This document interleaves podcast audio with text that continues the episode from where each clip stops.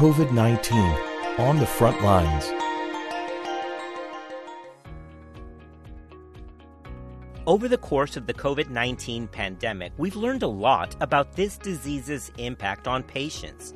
But there are still many things left to learn, specifically about COVID 19 in pregnant women and their babies.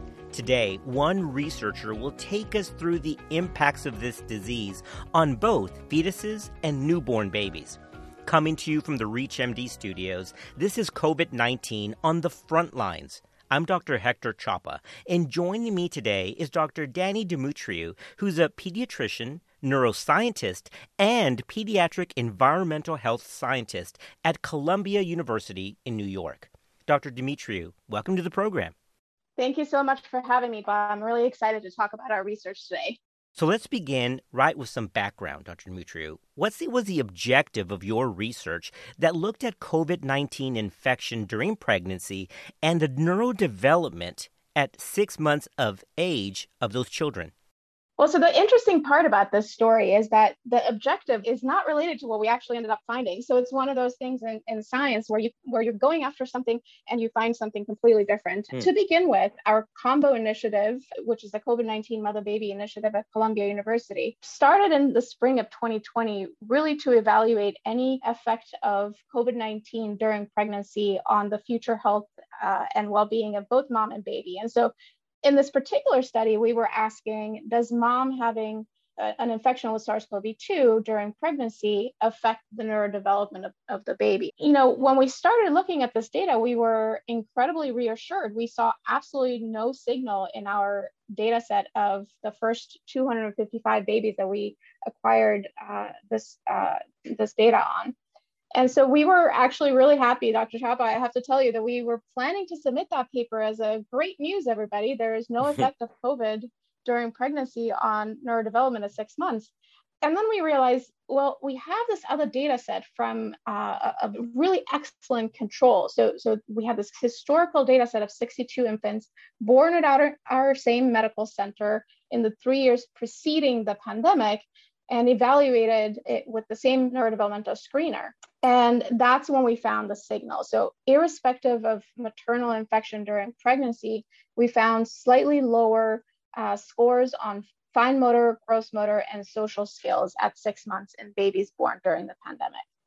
Okay, now I want to get into that a little bit more detail because that by itself is a lot to carry, right? Think about how many pregnant women right now in this time or during uh, 2020, 2021, and that's a real fear right, for, for their child. So, this issue of neurodevelopment is very important. And so, I want to talk everybody off the ledge because when we say, wow, that there was some impact for neurodevelopment during the pandemic, but maybe not so much for SARS-CoV-2. And you mentioned it already, but I want to go into it into a little bit more uh, granularity. Tell us exactly uh, how this study was designed.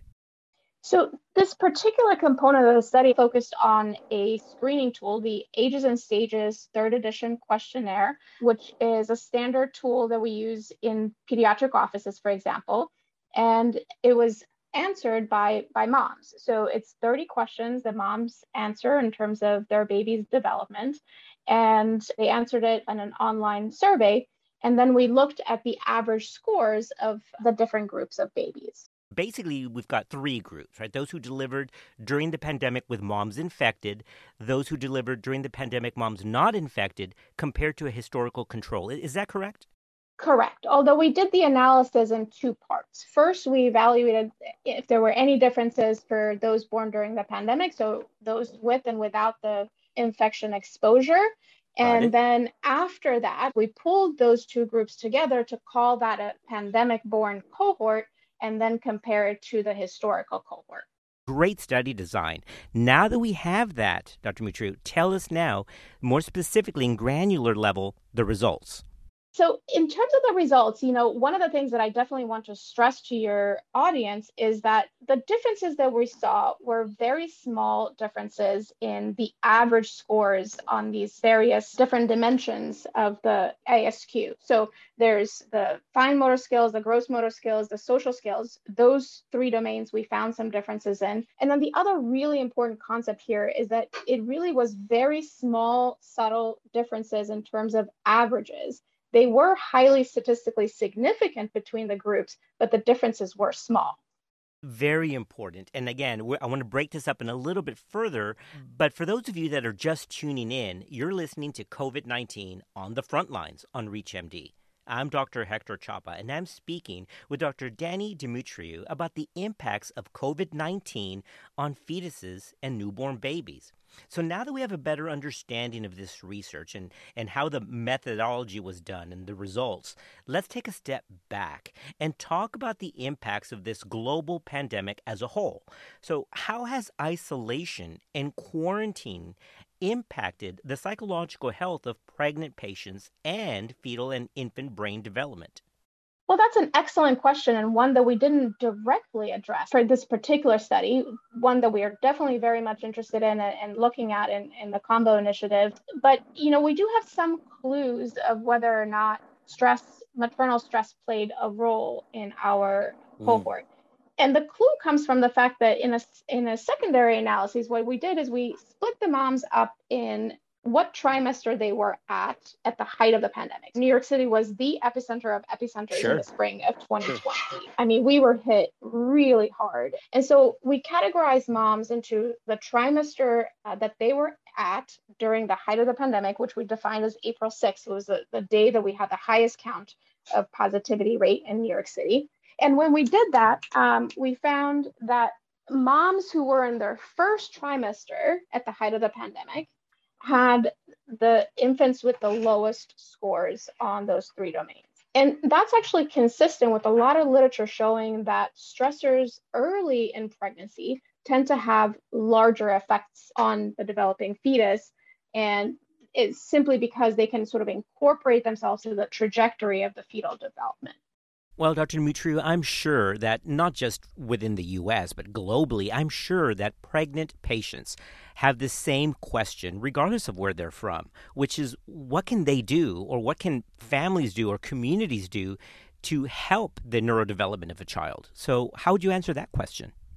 Well, thank you so much for asking that question, Dr. Chapa, because this is really what's on most mothers' minds. Yeah. And, you know, the beautiful thing about this is that my answer is going to be really simple. It is not rocket science. It is nothing new that we have to do. We do not have to reinvent the wheel. It's everything I do as a general pediatrician. It's promoting breastfeeding, which we know helps mm. brain development. It's promoting mother infant bonding by lots yeah. of skin to skin care. It's having a lot of face to face time and take that mask off when you're at home and spend lots of time with your baby, looking at your baby face to face, singing, talking, playing, doing lots of silly faces. Narrate your day while you're going about and doing dishes and vacuuming wow. the floor. You know, take that baby outside. I know that there's a pandemic out there, but it is safe to go for walks. It is safe to go to a park and the mm. more outdoor time the better because guess what dr chapa when you're uh, when you take a baby outside the the um, the immune system actually uh, does something different in the body and the immune system Absolutely. is very very uh, connected to the neurodevelopment and to the brain mm. development and outdoor air is actually really good for that so it's really not rocket science it's just doing all the normal baby stuff that we generally recommend in pediatrics but doing more of it so now let's apply this information to a patient case. So if I'm treating a patient diagnosed with COVID 19, let's say tomorrow in the clinic, uh, and she, who's pregnant, and she's worried about the effect on the child, what is the easiest information that she can relate to? How, how can I give her this information in a way that's easy to digest without giving her too much undue worry? Well, it's a, it's a really tough question because, uh, you know, honestly, we're still really putting this data together. We have one study um, there are definitely a few coming down the pipeline from other groups um, that seem to be replicating our finding, but I definitely don't want to give your listeners the impression that we are out of the clear, that we know for a fact that COVID-19 and pregnancy doesn't have any effects. And so it, there are definitely, you know, open questions about whether or not COVID and pregnancy might have an effect. It might also have a very subtle effect that we didn't pick up in our sample of 255 infants. It might also vary by variants of the SARS CoV 2 virus and geographical areas and different ethnicities and races. You know, at least we have the reassurance that if there is an effect, it is very unlikely to be a large effect. in terms of COVID 19 during pregnancy. Having said that, any last or most important final thoughts or takeaways that you'd like to share with this audience? Well, I definitely want moms, in addition to thinking about COVID infection and protecting themselves and getting vaccinated and making sure that they're wearing their mask, I want your audience to really focus on that psychosocial health. This pandemic is is really taken a huge toll toll on a number of different groups. And pregnant women are vulnerable in general, especially in terms of mental health. Sure. And so, you know, focusing on that, we have some reassurance in, in terms of the uh, disease during pregnancy, but we also see in our work that that that psychosocial component is of huge importance.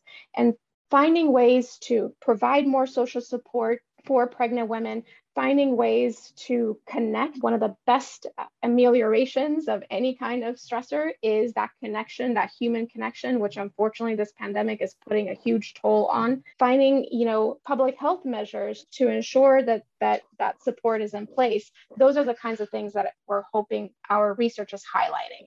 I'm so happy you said that because not only is it taking a toll on the psyche of our pregnant patients, my goodness, it's taking a toll on the physicians and healthcare providers overall. And so the good news is I know we're going to survive this. The good news is we're going to be better for it. The not so good news is we're still in it, but there is hope on the horizon. Absolutely. Absolutely. I couldn't have said it better. And as we come to the end of our program, I really do want to thank you for sharing your expertise in this complex area. So, Dr. Dumitriu, it was great having you on the program. Thank you very much. It's been a pleasure being here. For ReachMD, I'm Dr. Hector Chapa. To access this and other episodes in our series, visit reachmd.com slash COVID-19, where you can be part of the knowledge. Thanks for listening.